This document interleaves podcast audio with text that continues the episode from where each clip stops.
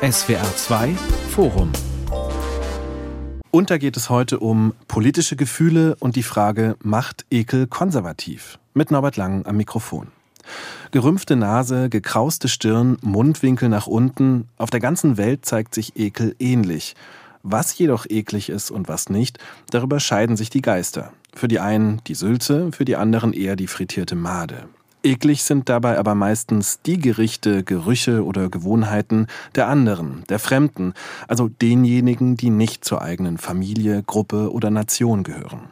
So verwundert es nicht, dass sich offene Menschen laut Studien seltener ekeln. Mehr noch, oft dient Ekel gar der politischen Ausgrenzung und reicht manchmal bis zum Rassismus und Antisemitismus. Macht Ekel die Menschen also tatsächlich reaktionär oder ist Ekel einfach eine unvermeidbare Emotion?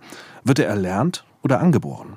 Darüber diskutieren wir heute. Mit dabei ist die Neurowissenschaftlerin Franka Parianen, der Historiker und Antisemitismusforscher Professor Dr. Uffa Jensen von der TU Berlin sowie Professor Dr. Philipp Hübel. Er ist Philosoph und forscht unter anderem zu Emotionen in der Politik. Philipp Hübel, seit kurzem sind laut EU-Verordnung Grillen und Getreideschimmelkäfer im Essen erlaubt.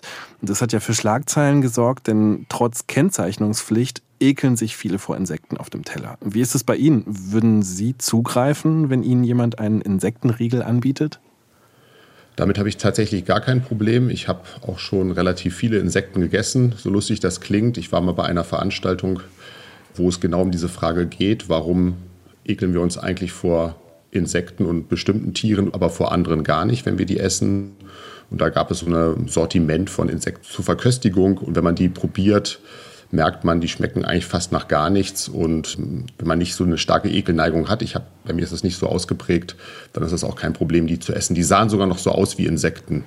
Wenn man die noch ein bisschen zubereitet und sie noch nicht mehr, mehr so aussehen wie Insekten, ist es eigentlich für einen Teil der Leute überhaupt kein Problem, das zu essen.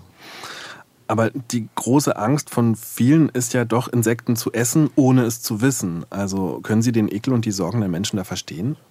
Kann ich absolut verstehen. Es Speisen grundsätzlich können Ekel hervorrufen. Das kann sehr viel sein. Vegetarier zum Beispiel oder Veganer haben oft eine Ekelneigung gegenüber Fleisch, entweder schon von vornherein oder sie haben das entwickelt, dadurch, dass sie kein Fleisch mehr essen.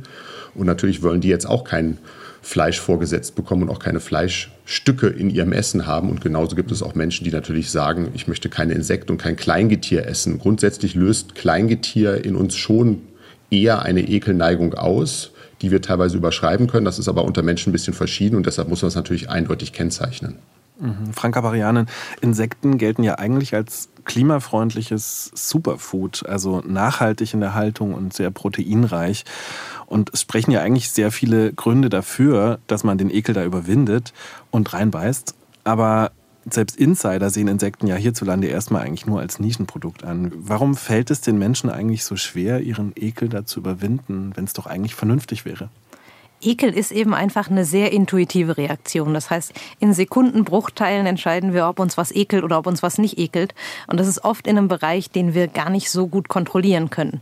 Das kann man sich so ein bisschen so vorstellen, wie wenn man auf einer Glasplatte steht und ganz tief in den Abgrund guckt. Dann können wir auch mit viel kognitiver Kontrolle uns selbst sagen, nee, das ist hier eine Glasplatte.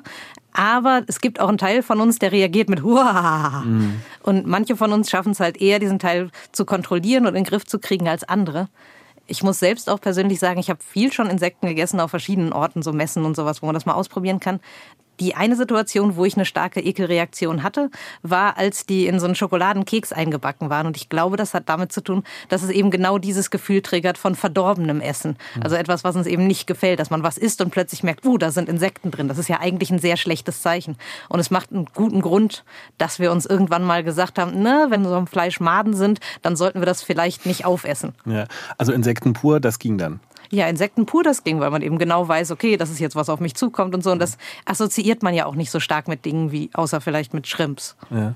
Äh, Herr Jensen, wir essen lieber Schweinsbraten als Insekten oder Madenmüsli. Und wenn ihr das wollt, liebe Grüne, dann könnt ihr das selber fressen. Wir machen das nicht, niemals. Das sagte Markus Söder kürzlich am politischen Aschermittwoch. Worum geht es ihm denn da bei dieser politischen Rede? Naja, es geht ihm schon auch um die Inszenierung und die Politisierung dieses Gefühls, dieser Abstoßungsreaktion, die Ekel eben mit sich bringt. Und das steht in einer langen Tradition das lässt sich halt immer wieder mal so aufrufen in so einem politischen Talk, vor allem wenn man eine Gruppe äh, markieren möchte und sich da abgrenzen möchte.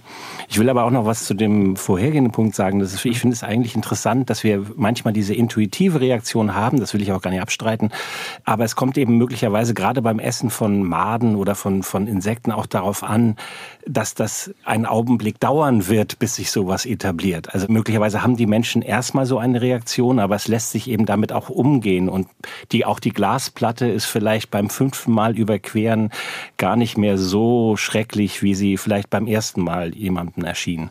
Insofern auch bei den Insekten im Essen wird es, glaube ich, darauf ankommen, länger das sozusagen zu etablieren. Da, da muss man erstmal ein paar Sachen überwinden, das glaube ich auch. Mhm. Aber erstmal gibt es ja doch relativ viele laute Stimmen, die sich da wirklich deutlich und klar dagegen, naja, aussprechen, da auflehnen, wie Sie es sehen würden. In ganz Europa haben ja Rechte und Rechtskonservative da eben immer wieder Stimmung gemacht. Also das fängt zum Beispiel an, beim ungarischen Landwirtschaftsminister heißt es da zum Beispiel, dass traditionelle Essgewohnheiten in Gefahr sein könnten oder die Abgeordnete aus Melonis Fratelli d'Italia Partei, die spricht eben von Brüssels Ernährungsdiktatur und da geht es ja natürlich auch im Hintergrund um den Ekel. Herr Hübel, wie erklären Sie sich diese Reaktion? Ich glaube, da gibt es zwei Faktoren. Einmal geht es natürlich im Kulturkampf zwischen den rechten und den linken Außenposten geht es sehr stark darum, auszumachen, was steht für die eine Gruppe und sich dagegen zu wenden. Also wenn das Essen von Maden und anderen Insekten jetzt eingeführt wird, auch als Kampf gegen den Klimawandel, als alternative Ernährung. Und das ist die Signatur der, sagen wir mal, progressiven, eher grünen, vielleicht sogar Eliten. Dann ist das natürlich ein gefundenes Fressen für die Rechten und Konservativen, um zu sagen, ja, das wollen wir gerade nicht. Also alles, was der Gegner vorschlägt, wird abgelehnt. Das ist, glaube ich, ein Faktor. Und der zweite Faktor ist, dass es auch Forschung gibt zu bestimmten Vorstellungen von Reinheit. Also unter Traditionalisten, Konservativen, auch in den Religionen sind Reinheitsthemen sehr wichtig. Also alles, was mit Leben und Tod, aber auch Sexualität und auch Ernährung zu tun hat, wird besonders die Reinheit betont. Also Homosexualität gilt als unrein. Abtreibung und Sterbehilfe wird als widernatürlich und auch als unrein gesehen und natürlich auch bestimmte Sexualpraktiken oder bestimmte Formen von Speisen und bestimmte Essgewohnheiten. Und dieses Reinheitsdenken ist so eine Signatur vielleicht des traditionalistischen Denkens und das ist auch relativ stark korreliert mit einer Ekelneigung. Also Menschen, die eine stärkere Ekelneigung haben, haben eher solche Reinheitsgedanken und sind auf dem politischen, moralischen Spektrum eher auf der konservativ-traditionalistischen Seite angesiedelt wenn man mal an das Dschungelcamp denkt, dann muss man ja auch sagen, Ekel sorgt ja auch für Aufmerksamkeit. Spielt es hier auch vielleicht eine Rolle, Franka Parianen? Sicherlich. Also die andere Gegenseite darzustellen als etwas, was ganz stark von der Norm abweicht, als etwas, was ganz unnatürlich ist, das ist ein beliebter Spielball, den man allgemein oft einsetzt. Und tatsächlich merkt man das auch bei politischen Reden, wenn man jetzt anguckt, wie aufmerksam waren die Leute, wie gut war jetzt ein politischer Redner, eine politische Rednerin, dann merkt man ganz stark, ein Punkt, der wichtig ist, ist, ob die Gehirne der Zuhörenden quasi synchron gehen. Also ob wir alle gleichzeitig die gleichen Emotionen erleben. Mal was Aufwühlendes, mal was Bewegendes, mal was Beeindruckendes. Und wenn man eine Emotion packen kann, auf die alle sofort anspringen, wo alle gleich merken, oh, das macht was mit mir, dann hat man natürlich gleich das ganze Publikum gebannt. Dann hören wirklich alle gleichzeitig zu und beschäftigen sich nicht im Kopf damit, was sie danach haben an ihrer Einkaufsliste oder so. Das heißt, alle starken Gefühle, die wir packen können, nehmen schon mal das Publikum stark für uns ein. Und wenn wir ein Publikum haben, das sowieso eine starke Ekelreaktion hat, für die das ein wichtiger Teil ist, der Identität auch, dann ist das natürlich ein gefundenes Fressen. Hm. Also es geht sozusagen auch um so eine Synchronisation von Emotionen beim Publikum? Ja, würde ich auch sagen. Also das leuchtet mir im, Moment sehr ein. Das kann man natürlich ich glaube auch historisch an vielen verschiedenen Momenten sehen, dass Reden eben dann gut funktionieren oder öffentliche Auftritte. Ich wollte aber noch auch vielleicht noch mal auf dieses Moment der Faszination, was vielleicht mit dem Dschungelcamp auch zusammenhängt. Also wir schauen das irgendwie fasziniert, geekelt an und ich glaube, es gibt schon auch einen Zusammenhang. Deswegen ist die Ekelrede immer auch ein bisschen gefährlich für Politiker, weil es auch immer irgendwie dem anderen einerseits ein bisschen Bedeutung zuschreibt, den man da eklig findet, aber gleichzeitig das auch immer irgendwie interessant ist und mhm. irgendwie ein bisschen faszinierend. Mhm. Jedenfalls spüre ich das bei vielen verschiedenen Dingen. Man kann Zumindest, nicht wegschauen, oder? Ja, man kann nicht wegschauen und irgendwas ist ja auch mit den Grünen und ihren äh, klimapolitischen Vorschlägen, also so ganz ohne Bedeutung ist das eben nicht also als politischer Mensch ist das eben auch tendenziell so eine Gefahr, glaube ich auch, dass man den Gegner da auch immer Raum gibt und immer mit Bedeutung auflegt. Aber generell funktioniert natürlich im unmittelbaren Moment diese Ekelreaktion eigentlich ziemlich gut immer noch. Jetzt gab es in den letzten Jahren immer wieder diese Studien, die gesagt haben, wer sich mehr ekelt oder öfter ekelt, der tendiert zum Konservativismus. Der ist konservativer, reaktionärer, Frankaparianen. Kann man diesen Studien wirklich glauben? Ist es wirklich so, dass man sagen kann, ich ekel mich, also bin ich konservativ? Ich breche das jetzt mal total platt runter. Also ganz so eindeutig nicht, dass mhm. man jetzt sagen kann, ähm, das ist eindeutig eine Übersetzung von, wenn das deine Tendenz ist, dann finden wir bei dir diese politischen Ansichten. Aber es ist schon was, was man wirklich über Studien hinweg immer wieder sieht. Nicht unbedingt nur im Bereich Ekel, sondern auch als eine allgemeine Negativity Bias nennt man das. Mhm. Also tatsächlich, dass Konservative eben besonders viel aufmerksam haben auf negative Stimuli, stärker daran hängen bleiben, ihre Aufmerksamkeit stärker daran richten, sich stärker davon beeinflussen lassen und tatsächlich dann auch in manchen anderen Studien mehr Putzmittel zu Hause haben oder so. Also es spielt schon eine Rolle.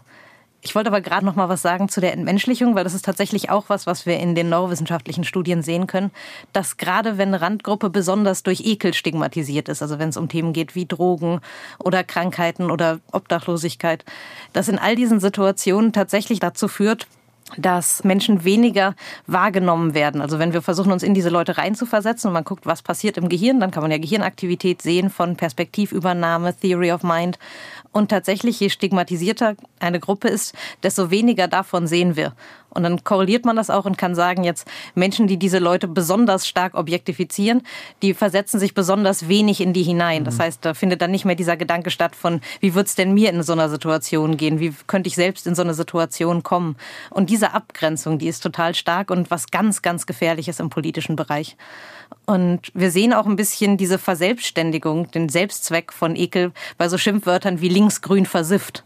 Das hat also gar keine Basis mehr in irgendwas. Es bespricht eigentlich gar kein politisches Thema mehr. Aber wir verbinden das Wort einfach mit Ekel und hoffen, dass das ausreicht. Linksgrün versifft, das kommt ja tatsächlich auch vom Wortstamm her von der Syphilis, ja? Ist das richtig? Mhm. Ja, ja. Also Krankheitsmotive spielen dabei natürlich eine große Rolle. Das ist, glaube ich, evident, aber auch andere, ja, soziale Devianz und äh, manchmal auch ethnische Abgrenzungen natürlich. Ich finde dabei aber ein Punkt, der auch interessant ist, ist, also beim Antisemitismus zum Beispiel kann man das sehen. Und ich glaube auch bei so Themen wie Obdachlosigkeit sogar möglicherweise. Das müsste man mal untersuchen. Also eigentlich basiert ja ein Ekelgefühl auf einer Abstoßungsreaktion von etwas, was präsent ist. Ich muss es ja gerochen oder gesehen oder ich muss es ja irgendwie vor mir haben. Zumindest potenziell. Vielleicht in einer Rede wird da nur drauf angespielt. Die Leute müssen damit irgendwie was assoziieren, was sie irgendwie sich vor Augen führen können. Das heißt, in gewisser Hinsicht muss es eine soziale Nähe zu der Gruppe, die angeblich eklig sein soll, auch irgendwie schon geben. Also die Reaktion zum Beispiel im 19. Jahrhundert auf, wenn ich das kurz sagen darf, auf Juden, äh, die ersten Momente, wo Antisemitismus mit einem Ekelgefühl arbeitet, etwa bei Richard Wagner, da taucht das gerade deshalb auf, weil Juden präsent werden in dieser und Juden in dieser Welt, in der diese Menschen sich bewegen. Es ist sozusagen eine Abgrenzung gegen etwas, was präsent ist. Ich bin nicht sicher, ob wir das bei allem so ausführen können, aber die Leute, wenn sie versuchen äh, zu plausibilisieren, warum sie ein Ekelgefühl haben, scheinen mir immer wieder darauf hinzuweisen, dass sie ja zum Beispiel da neulich in der U-Bahn den Obdachlosen gesehen haben oder jenen Menschen, der so und so ist. Also so allgemeine Floskeln wie grün versifft hilft natürlich irgendwie schon ein bisschen, wenn man so drauf ist, aber man muss es sozusagen irgendwie konkretisieren und die Leute müssen im Kopf irgendwelche Veranschaulichungen entstehen lassen. Und das ist auch das, was natürlich Rechtspopulisten dann versuchen zu etablieren. Also solche Vorstellungen, die im Kopf irgendwie mit realem Erleben korrelieren können, selbst wenn man es vielleicht wirklich nicht gesehen hat, aber dann ist immer diese Vorstellung, ja, in Berlin-Kreuzberg sind die so und so. Und also, da essen die Insekten. Ja, genau, und da essen das die auch wollen Insekten. die jetzt auch noch. genau. Mhm. Das ist ja gar nicht so weit weg von dieser Frage, wie der Ekel auch entsteht. Also jetzt waren wir gerade bei der Frage, ist das Ekelobjekt da? Kann man das wirklich sehen? Und das wäre ja verwandt mit der Frage, naja, ist es äh, einfach angeboren? Entsteht es automatisch sozusagen in uns Menschen? Oder wird es uns kulturell antrainiert? Franka Parianen. Also eine grundsätzliche Ekelreaktion, die entwickeln wir einfach als Menschen. Das ist ja normal, gesagt, dass man sich überlegt, was kann ich essen, was kann ich trinken, wovon muss ich mich fernhalten. Das ist einfach da. Und meistens sieht man das auch bei so ganz sekundenschnellen Reaktionen in unserem Gehirn. Das ist das, was evolutionär auch zuerst da war. Und dann haben wir diesen ganzen Überbau aus, was mache ich jetzt damit? Und tatsächlich spielt das auch beim Ekel eine Rolle. Also das sind jetzt nicht nur Gehirnareale, die wir kennen, die so ganz tief sitzen, wie die Amygdala und die Insula, sondern auch Teile des präfrontalen Kortex, die das dann umsetzen von, ich habe so eine Ekelreaktion zu, okay, aber jetzt halte ich mich davon fern. Und es gäbe eben auch die andere Variante zu sagen, ich habe eine Ekelreaktion, mh, hm, jetzt probiere ich das mal aus. Wie zum Beispiel bei Blauschimmelkäse oder sowas. Mhm. Wo man dann auch so eine Neugier zeigt von, mh, hm, mal interessant gucken. Das heißt, es gibt diese ganz spontane Reaktion, die einfach da ist, aber was wir daraus machen, ist dann auch wirklich eine Persönlichkeitsfrage, ist eine Frage von Erfahrung, von Erziehung und auch von der Situation selbst. Es gibt ja sicherlich auch unterschiedliche Formen von Ekel prinzipiell. Also der Ekel, der sich jetzt äh, gegen einen Insekt richtet, der ist ja doch auch ein anderer Ekel als so eine Art moralischer Ekel, den man vielleicht auch empfinden kann, oder? Also die meisten gehen davon aus, dass es so etwas wie einen Kernekel gibt. Das ist erstmal der Ekel vor Speisen und Kadavern oder halt diesen anderen Dingen, die Keime übertragen können. Wie gesagt, alles, was vom Körper kommt, von oben nach unten, kann man mal durchgehen, ob man das gerne in seiner Suppe hat, wenn man den Menschen nicht kennt. Also von den Haaren bis zu den Fußnägeln, Speichel, Blut, Rotz und so weiter. Das ist alles widerlich. Aber natürlich gibt es auch diesen moralischen Ekel und das zeigt, wie gesagt, auch die Forschung, dass etwas, was sehr stark abweichend ist vom Verhalten, besonders bei diesen Reinheitsthemen, wie gesagt, starke Reaktionen hervorruft und auch starke moralische Reaktionen. Ne? Also ein Beispiel sind vielleicht Sexualstraftäter. Da ist es nicht nur so, dass wir dann wütend sind, wenn wir darüber hören, dass jetzt äh, Missbrauch stattgefunden hat, sondern wir haben oft noch eine stärkere Reaktion. Wut mischt sich da oft mit Ekel. Und das führt auch dazu, dass wir im Alltag sehr starke moralische Urteile treffen. Also wenn jemand etwas falsch gemacht hat und es Ekel noch hervorruft bei uns, dann sind wir besonders streng auch in unseren moralischen Urteilen. Vielleicht können Sie da noch mal ein bisschen weiter einteilen, also welche Arten von Ekel man denn so unterscheiden kann, also sozusagen von diesem ganz banalen Ekel vor verdorbenem Fleisch oder sowas bis hin zu diesem moralischen Ekel. Das würde ich sagen, ist tatsächlich auch die interessanteste Unterscheidung, die man sich auch in der Forschung anguckt. Also würde mich da auch anschließen, dass es eben erstmal diesen Ekel vor Parasiten gibt, vor Krankheiten, vor verdorbenem Essen, der sich dann wahrscheinlich ausgebreitet hat als Prinzip auf moralischer Ebene. Aber auf moralischer Ebene, dieser Ekel wird natürlich dann sehr komplex weil die Frage, was erlebe ich denn da als eklig, natürlich dann auch eine große Abhängigkeit hat von, was wird mir als ekelhaft vermittelt von klein auf. Mhm. Also da gibt es ja viele Verhaltensweisen, die sind in ganz vielen Kulturen in Ordnung, in anderen werden die ganz schlecht gesehen. Und andere Verhaltensweisen, wo man sagen kann, zum Beispiel so eine Abneigung gegenüber Inzest, die ist wahrscheinlich wirklich sehr tief in uns verwurzelt, dass die Leute das Gefühl haben, oh, Bruder und Schwester zusammen, das ist als Vorstellung alleine, macht das vielen Leuten Gänsehaut. Während eben andere Formen von sexueller Orientierung haben eine ganze Bandbreite von, manche Leute finden das merkwürdig, andere Kulturen haben das seit Jahrhunderten sehr fröhlich praktiziert. Mhm. Und auch was ich vorhin gesagt habe mit der Entmenschlichung von verschiedenen Gruppen, das sieht man zum Beispiel auch gegenüber Frauen, dass man sagen kann, Leute, die Frauen sehr stark objektifizieren, die haben da sehr wenig Perspektivübernahme, wenn man die fragt, was denkt diese Frau gerade in diesem Moment. Mhm. Ich habe mir noch als Beispiel rausgeschrieben, fand ich nämlich auch sehr interessant, eine Farbe, nämlich die Farbe Pantone 448C. Das ist so eine Art dunkelbraun und das wird ganz viel mit Dreck und Tod Krankheiten in Verbindung gebracht. Das wird auch dazu genutzt, dass man beispielsweise Zigarettenpackungen auch so gestaltet. Und das hat dann eben anscheinend den Effekt, dass die Menschen das weniger kaufen, dass es so eine Art Warnung ist. Also das zeigt ja auch wieder erstens, wie komplex der Ekel ist und zweitens auch da nochmal, oder? Wie weit er reicht, also wie sehr abstrakt der in gewisser Hinsicht wird, oder? Ja, zum Beispiel, wenn man jetzt Farben nimmt, bei der kann man sich dann ganz gut vorstellen, so wo diese Assoziation herkommt. Assoziation ist ja ein ganz wichtiger Teil. Aber zum Beispiel, wenn man Leuten Pommes gibt mit blauem Ketchup, finden die das auch sehr eklig. Und eigentlich ist Blau ja keine eklige Farbe. Wir tragen freiwillig Klamotten in dieser Farbe. Und trotzdem, wenn der Ketchup plötzlich blau ist, ist das so ein Gefühl von, nee, nee, will ich nicht essen. Das fühlt sich an wie Farbe, wie was Chemisches, wie was, was nicht richtig ist. Und mich würde jetzt auf der anderen Seite eben dann nochmal interessieren, wie weit dieser moralische Ekel reicht. Also, Herr Jensen, ja, wie weit reicht der? Also ich glaube, dass der schon sehr weit reicht. Das setzt sozusagen schon auf diesem primordialen Motiv, glaube ich, auf. Also in rechtspopulistischen Reden oder auch in antisemitischen Reden, wenn die andere Seite sozusagen markiert werden soll, dann haben die immer auch dieses Moment, sie konstatieren irgendwie eine unwillkürliche Abneigung das ist auch der große Vorteil von Ekel und anderen negativen Gefühlen für Rechtspopulisten, weil die dann sagen können, ja, die Leute fühlen doch so. Mhm. Das ist jetzt so. Die haben Angst. Was sollen wir denn machen? Und dann ist, entsteht so eine Logik. Also man kann sozusagen Politik dann in den Gefühlen verankern. Das ist, glaube ich, ein wichtiges Motiv. Und beim Ekel ist eben dieses Motiv des Abstoßen, des Rausschmeißens, des Säuberns oder des Reinemachens, was dann da sofort dran anschließt. Und man konstatiert aber eben nicht nur, sondern man versucht zu produzieren. Das heißt, dieses, vielleicht dieses Moment des moralischen Ekels ist immer auch der Versuch sozusagen durch die Rede oder den Text oder was auch immer, die Bilder, die man produziert, nicht nur also erstmal vielleicht in sich selbst Ekelgefühl hervorzurufen, aber wir können ja auch zeigen, dass wenn Menschen über Ekel sprechen oder über eklige Objekte, dass sie selber eine entsprechende Reaktion haben können und sie verstärken können, aber eben auch bei anderen induzieren. Das heißt, ich glaube, dieses konstatierende, aber auch dieses produzierende Element ist sehr, sehr wichtig für die Politisierung dessen. Also wenn wir alle nur irgendwie im Alltag Gefühle von Ekel hätten und das wär's, dann säßen wir wahrscheinlich nicht hier, dann würden wir nur sagen, ja, das ist wirklich eklig, blauer Ketchup, sondern man kann damit ja arbeiten in einem politischen Raum. Und ich glaube, dass das eben diese Ebene, vielleicht ist das die moralische Ebene, aber es ist auf jeden Fall auch verbunden mit dieser grundlegenden Ebene, weil die Leute eben darauf ihre Erfahrung andocken können. Franka Varianen.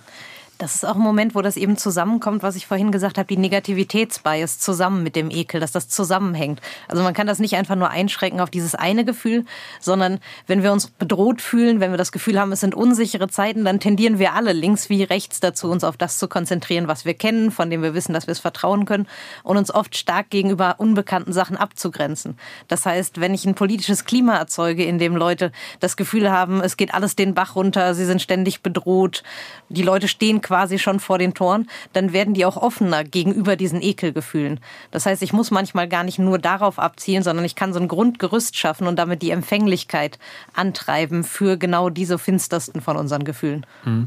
Herr Hübel, Sie haben jetzt auch vorhin ein bisschen über die Reinheit gesprochen. Das hängt ja auch eng zusammen mit dem Antisemitismus. Vielleicht können wir da noch mal ein bisschen drauf gehen. Und da würde mich nämlich noch mal interessieren, wie hängt es denn tatsächlich auch mit solchen ja, antisemitischen ähm, Hetzreden zusammen?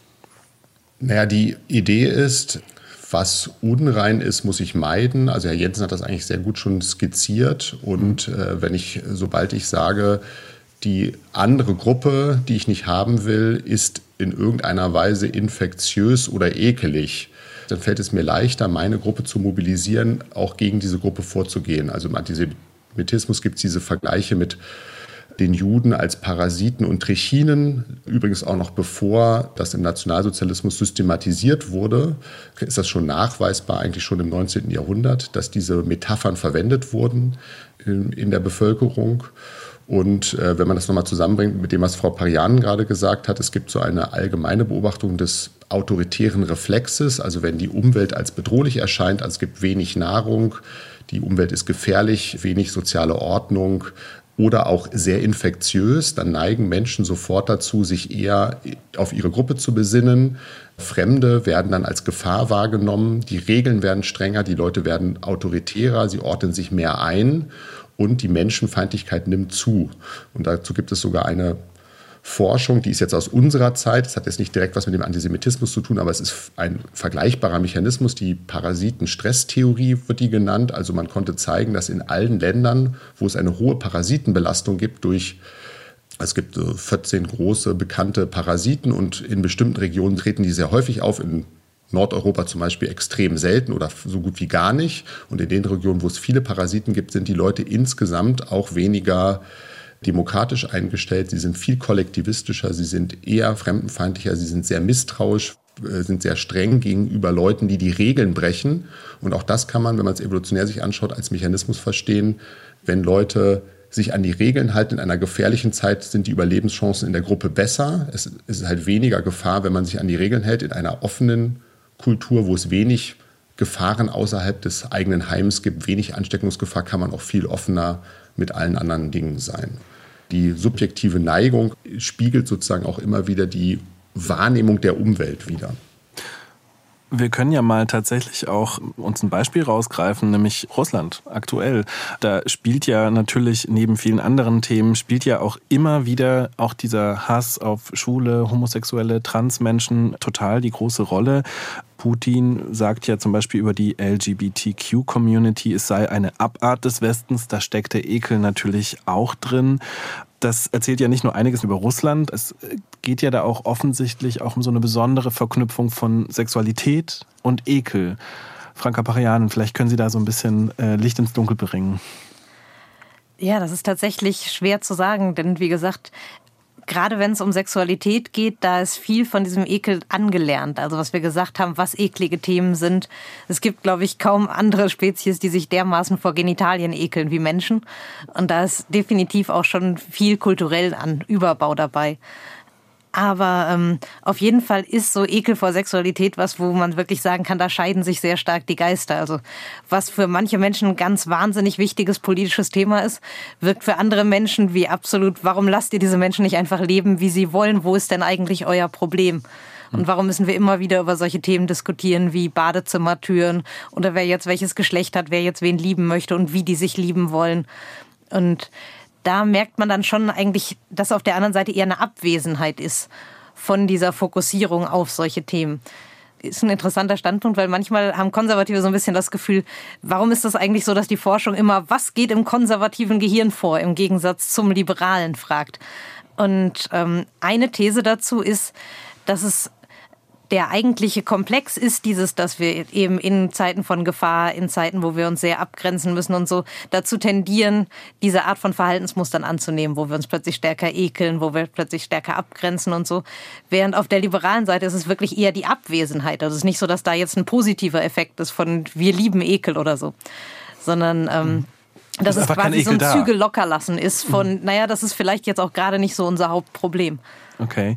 Ähm, ich äh, will es mal mit der Sexualität und dem Ekel nochmal komplizierter machen. Nämlich es gibt ja die Studien, die sagen, dass die Ekelschwelle sinkt, wenn man sexuell erregt ist tatsächlich. Und auf der anderen Seite gibt es eben, wie wir auch gerade schon gesagt haben, eben diesen Ekel vor bestimmten, ja, vor Genitalien oder auch vor sexuellen Praktiken, der ja auf der ganzen Welt sehr weit verbreitet ist. Also das ist ja auch wieder ein sehr weites Spektrum von tatsächlich der Ekel selbst kann durch bestimmte, also durch Sexualität selbst überwunden werden und auf der anderen Seite eben auch diese äh, stark ekelbelastete Thema. Ja, das ist auch was ganz Faszinierendes, was man tatsächlich sehen kann. Wenn Menschen erregt sind, dann werden auch ein paar von den Gehirnarealen unterdrückt, die wir eben so für moralische Urteile brauchen.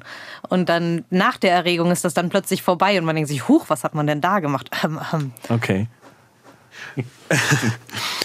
Ich glaube, das, da ist ja auch was, also was vielleicht sogar bei Speisen und Ähnlichem, was wir ja vorhin schon hatten, ne? das ist halt das, was man da als eklig und widernatürlich ablehnt, in bestimmten Momenten faszinierend und erregend sein kann und man das auch vielleicht gerade deswegen, weil man ein besonders starkes Gefühl empfinden möchte, darauf zusteuert. Also man kann eigentlich ziemlich zeigen, dass, glaube ich, gerade im Feld von Sexualität oder Pornografie, das, was eine Gesellschaft gerade umtreibt und was sie gerade nicht so gerne mag oder was sie gerade ausstößt, das ist da total populär.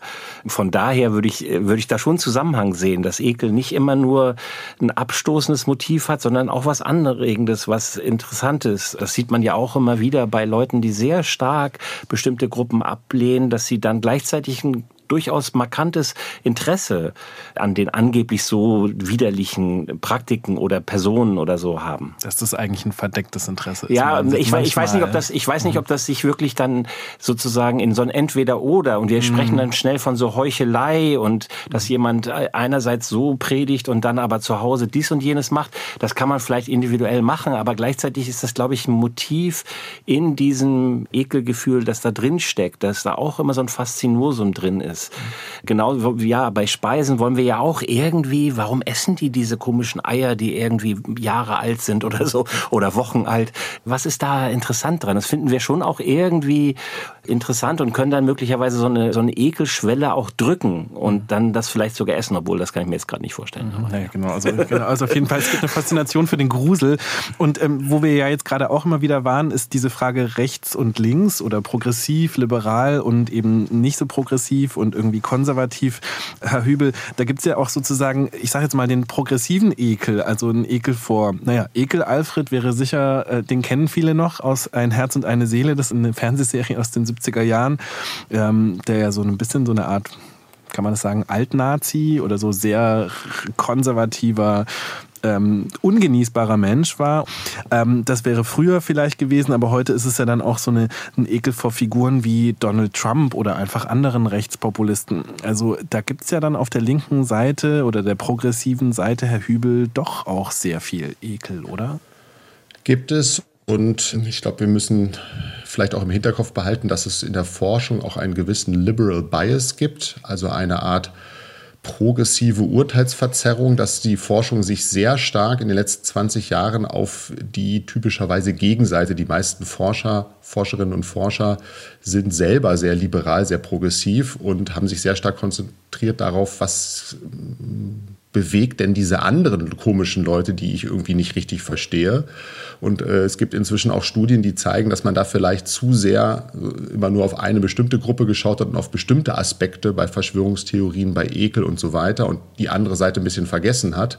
Und wenn man sich jetzt so Reinheitsvorstellungen anschaut, genau äh, gibt es auch Zeichen dafür, dass Progressive auch Ekel- und Reinheitsvorstellungen natürlich genauso haben. Also ein Nazi-Aufmarsch zu sehen, wenn man sehr progressiv ist, löst auch Ekelgefühle aus. Es gibt äh, dieses ganz große Thema, wir hatten das vorhin schon, der Natürlichkeit und Reinheit bei Speisen und beim Essen. Also was ist künstlich und was ist natürlich. Es gibt sozusagen so eine Art ja, progressiv esoterische, anthroposophisch angehauchte Gruppe, die so eine Vorstellung hat davon, dass die Welt natürlich eingerichtet ist und alles, was davon abweicht, also genmanipuliertes Essen, ist äh, unnatürlich und deshalb gefährlich. Und da stecken auch sehr viele Fehlurteile dahinter, die durch so eine Art ja, Reinheitsekel denken, vor allen Dingen was zum Beispiel Speisen und auch Medizin betrifft, äh, zu finden ist und was gar nicht nur auf das rechte Lager beschränkt ist. Deshalb muss man vorsichtig sein, wie man sozusagen diese Forschung einschätzt. Man kann aber sagen, dass vor allem dieses Interpersonal Disgust, also Angst, äh, Ekel vor anderen Menschen, dass das sowohl von der von den Dispositionen als auch von der Sprache besonders stark im rechten Lager verwendet wird. Ne? Also die fremden Menschen, die andere Gruppe, die irgendwie abstoßen oder widerlich ist. Das ist schon relativ klar auf die rechte Seite äh, verlagert, ja. verorten, ne? genau. Franka Parian, aber das ist sozusagen tatsächlich ein bisschen so ein Bias, wie es auf Englisch heißt, also so diese Vorbehalte von linker Seite, von progressiven Forschern gibt. Das könnte ja eine dieser Grundthesen unserer Sendung fast schon sprengen. Also, dass man sagt, naja, vielleicht stimmt es eben nur deswegen, weil ähm, es halt auch eine eher progressive Forschung ist und vielleicht sind wirklich einfach alle in ihrem Ekel konservativ und äh, engstirnig, wie auch immer. Das ist natürlich total wichtig als Forschung, dass man sich ständig selbst hinterfragt. Ja. Es gibt so das äh, Beispiel Weird Subjects, also dass man meistens Western Educated Democrats dabei hat. Also dass man wirklich bestimmte Leute immer wieder untersucht und die werden dann von bestimmten Leuten untersucht. Und da ist es total wichtig, dass man eben nicht die Fehler von vor 100 Jahren mhm. wiederholt, wo einfach Männer sich Männer angucken und hoffen, dass es ungefähr so hinkommt für den Rest der Welt. Klar, aber genau, also aber, wie, wie gut ist diese These? Das wäre ja die Frage. Aber es gibt tatsächlich auch eine ganze Menge Studien, die sich das Ganze versucht haben, auf interessante Arten und Weisen anzugucken. Also nicht nur zu gucken, was sagen Leute über sich selbst, was natürlich immer sehr stark gefärbt ist von kulturellen Einflüssen, von wie wir uns selbst sehen. Es gibt zum Beispiel keine besonders große, starke Korrelation zwischen der Frage, möchtest du gerne Geld abgeben und hältst du dich für einen Menschen, der gerne Geld abgibt? Wir schaffen es uns für einen Menschen zu halten, der gerne Geld abgibt und dann trotzdem alles Geld bei uns zu behalten. Und trotzdem gibt es so Studien zum Beispiel, wo man Leuten verschiedene Umgebungen zum Entdecken gibt und dann sagt, okay, aber wenn man was Falsches entdeckt, kriegt man negative Punkte. Und ähm, auf lange Sicht hin ist es aber hilfreich und sinnvoll, besonders viele Informationen zu sammeln und guckt dann, wer schneidet da besser ab und findet dann, ah ja, okay, es sind einfach unterschiedliche Strategien, unterschiedliche Herangehensweisen. Da sind jetzt die Linken so, dass sie eher, selbst wenn es ein bisschen was kostet, am Anfang mehr Sachen entdecken, mehr Sachen ausprobieren, während die Konservativen stärker sich an die Sachen festhalten, die sie kennen und eben stärker versuchen, Risiken zu vermeiden. Und jetzt muss man sich natürlich als Forscher fragen, warum habe ich das Spiel eigentlich so designt, dass es am besten ist, was zu zu entdecken. Mhm. Denn natürlich, wenn wir jetzt drüber nachdenken, ich muss Essen entdecken in der Wildnis und rausfinden, was davon ist essbar, dann kriege ich im Zweifel keine Minuspunkte, sondern ich bin einfach tot, wenn ich mir was in den Mund stecke, was keine gute Idee ist. Das heißt, wahrscheinlich haben wir am Ende einfach unterschiedliche Strategien, die sich auch gut und hilfreich ergänzen in vielen Bereichen.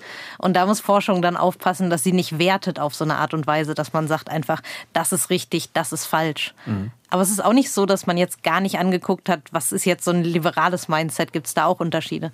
Zum Beispiel die Studien, die gefunden haben, dass es mehr graue Materie bei Rechten gibt, eher in der Amygdala, haben auch bei den Linkeren stärker ausgeprägtes Zingulum gefunden. Das ist ein Areal, das wir zum Beispiel für Konfliktverarbeitung brauchen. Mhm. Und wenn man zum Beispiel Leute fragt, kannst du bitte diese Gegenstände sortieren nach A, B und unentschlossen, dann sortieren Liberale sehr viele Sachen in die unentschlossen Kategorie. Und das könnte auch eine Rolle spielen, gerade gerade bei Sexualität und so, ob man jetzt eher bereit ist zu sagen, ja, es kann auch irgendwie mal ein Dazwischen geben als Kategorie oder ob man sagt, nee, wir haben jetzt diese Vorstellung und so sortieren wir das ein.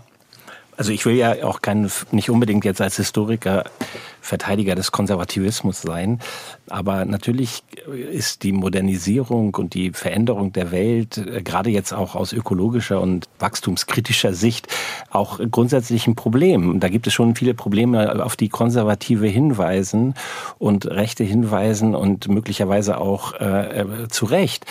Das heißt, für mich ist als Historiker immer sehr wichtig, der sich mit Antisemitismus und Rassismus beschäftigt, sehr wichtig, auch eine Grenzziehung zwischen einem konservativen Denken, was sozusagen auf Erhalt aus ist und auf Bewahrung und, und möglicherweise auch, naja, nicht jeden Trend muss man gleich nachfolgen und dann eben auf der anderen Seite völkischem äh, und extremistischem Denken. Und in den letzten Jahren hat es halt bestimmte Entwicklungen in Europa und in Nordamerika gegeben, die das sehr stark, aber auch in anderen globalen Kontexten, die das sehr stark vermischt haben, um sozusagen einerseits die Konservativen in die extremere Richtung zu drücken, aber auch um Anschlussfähigkeit für sehr radikales Denken zu schaffen. Und ich glaube, da sind Emotionen sehr hilfreich gewesen, weil man sozusagen immer so eine vermeintlich primordiale Überzeugung schaffen kann und, und dadurch auch Gruppen zusammenhält. Ich finde, wir müssen aber trotzdem diese Grenze so ein bisschen aufrechterhalten. Und wenn jetzt jemand sagt, ja, aber ich finde Maden zum Essen einfach blöd und ich weiß auch nicht, warum das sein soll, dann kann es ja sein, dass die gleiche Person in zehn Jahren kein Problem mehr damit hat. Aber der Hinweis jetzt, dass es irgendwie eine Veränderung der Welt ist, die vielleicht nicht unbedingt sein muss, finde ich jetzt nicht automatisch problematisch sozusagen. Also von daher finde ich auch immer so dieses Bashing der Linken gegen, gegen alles auf der Rechten eben auch ein bisschen problematisch. Äh, aus politischer Sicht, aber ich glaube auch aus ja, akademischer oder wissenschaftlicher Hinsicht problematisch, weil eben dieses bewahrende Moment vielleicht auch mit Emotionen unterstützt, auch etwas Bewährtes hat und vielleicht auch etwas Wichtiges hat. Äh, ja, ich finde auch, wir haben uns jetzt zum Beispiel sehr stark auf Unterschiede konzentriert und gesagt, hier, es gibt diese Unterschiede im Ekelgefühl. Aber es gibt ja auch ganz viel, was wir teilen. Und das sind auch tiefe verankerte Gefühle, die wir in Sekundenschnelle treffen. Zum Beispiel ein ganz wichtiges Gefühl für alle Menschen, ganz egal, wo sie politisch stehen, ist Empathie. Das ist tatsächlich, was wir fühlen mit. Wir fühlen mit, wenn wir andere leiden sehen. Und wir wollen das verhindern. Wir wollen das vermeiden, dass, dass es anderen Menschen um uns herum schlecht geht. Gerade wenn das Menschen sind, die wir lieben. Mhm. Und ein anderer Punkt ist, Gerechtigkeit tatsächlich. Wir haben eigentlich alle ein Gerechtigkeitsbedürfnis, was auch sich ausdrückt in so starken Gefühlen wie Neid und Eifersucht. Ich glaube, die meisten Menschen kennen das, wie stark einen das beeinflussen und mitnehmen kann als Gefühl.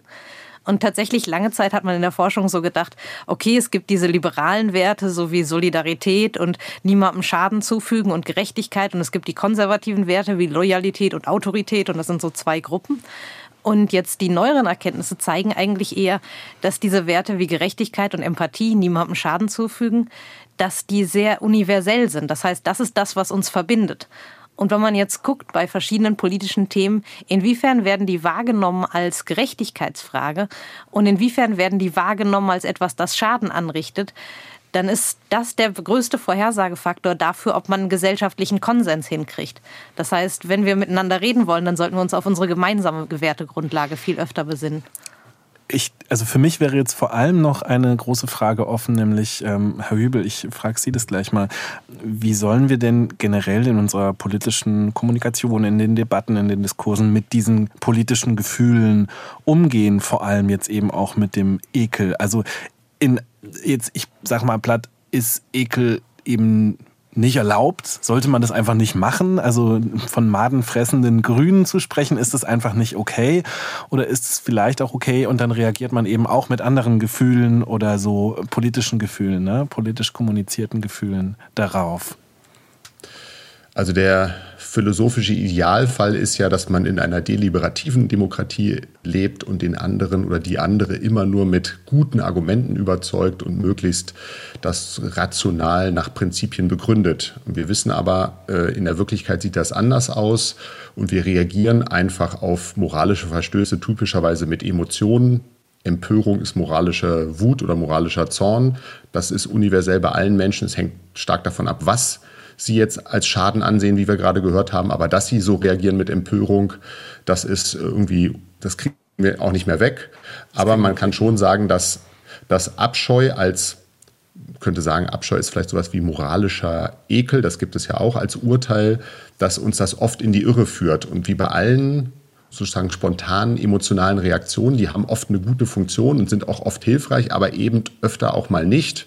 Und deshalb empfiehlt es sich immer, einen Schritt zurückzugehen, Distanz zu sich selber einzunehmen und sich zu fragen, warum ekelt mich das jetzt? Warum finde ich diese Person widerlich? Warum regt mich das so auf? Ist das jetzt, ist da jetzt wirklich ein großer Schaden entstanden oder ist es vielleicht etwas, wo ich mich hineingesteigert habe oder so? Und das, ich glaube, das ist das vielleicht eine wichtige Erkenntnis, auch gerade in digitalen Medien, dass wir nicht sofort unseren Bauchgefühlen folgen sollten, die uns natürlich immer in eine Richtung drängen. Und wir werden natürlich auch von anderen Menschen, von Populisten, von der Werbung, von allen möglichen Manipulatoren in Richtung gedrängt. Also die ziehen ja auch an uns, sondern dass wir da diese Distanz zu uns selber äh, einhalten. Und auch das zeigt die Forschung, das ist möglich. Also wir können unsere primären Urteile überschreiben. Das dauert, haben wir auch gerade gehört, manchmal Zeit. Das geht nicht sofort, aber man kann das lernen und ist seinen ja, Impulsen ja nicht hilflos ausgeliefert.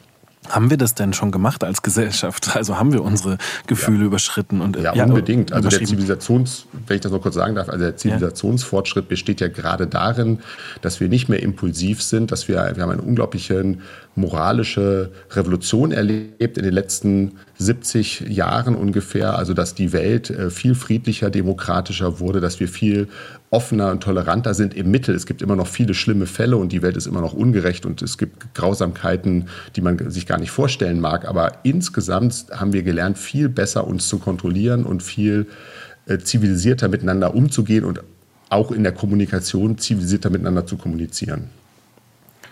Also ich ich kann diesem Argument einiges abgewinnen. Ich bin natürlich trotzdem immer wieder, dann springt der Historiker in mir auf und sagt, ja, aber Russland jetzt gerade oder ja, äh, dieses oder jenes. Ich sehe aber durchaus auch, dass äh, sich bestimmte Mechanismen ins Bessere gewendet haben. Gleichzeitig gibt es für mich offene Fragen. Also wenn ich mir die sozialen Medien zum Beispiel anschaue, dann will ich nicht sagen, dass die schlecht sind, überhaupt nicht. Aber es ist für mich eine ungeklärte Frage, was eigentlich wir mit unseren Emotionen, die wir die ganze Zeit da vor dem Bildschirm entwickeln, wenn wir da posten. Und das konstatiere ich, dass Leute das haben und tun, das ist eine riesige und das wird wirtschaftlich ausgebeutet durch die Tech-Firmen, unsere Emotionalität. Und als Gesellschaft ist mir unklar, wie wir diese sozialen Medien eigentlich emotional einfangen. Das ist jetzt ein riesen neues Fass, aber mhm. ich, ich glaube, ich würde schon zustimmen, dass wir eine Menge an zivilisatorischem Vorsprung gelernt haben, aber dass es immer auch wieder so Potenziale oder Medien oder Elemente gibt, die uns zurückschmeißen können. Das sind wahrscheinlich Themen für ein nächstes ja. Oder andere Foren, die wir äh, genau hoffentlich auch noch durchführen werden, vielleicht gemeinsam. Das war das SWR 2 Forum Politische Gefühle, Macht, Ekel, Konservativ. Ich bedanke mich bei den Gästen Professor Dr. Philipp Hübel, Philosoph und Publizist, Professor Dr. Uffa Jensen, Historiker und Antisemitismusforscher, Dr. Franka Parianen, Neurowissenschaftlerin und am Mikrofon verabschiedet sich Norbert Lang.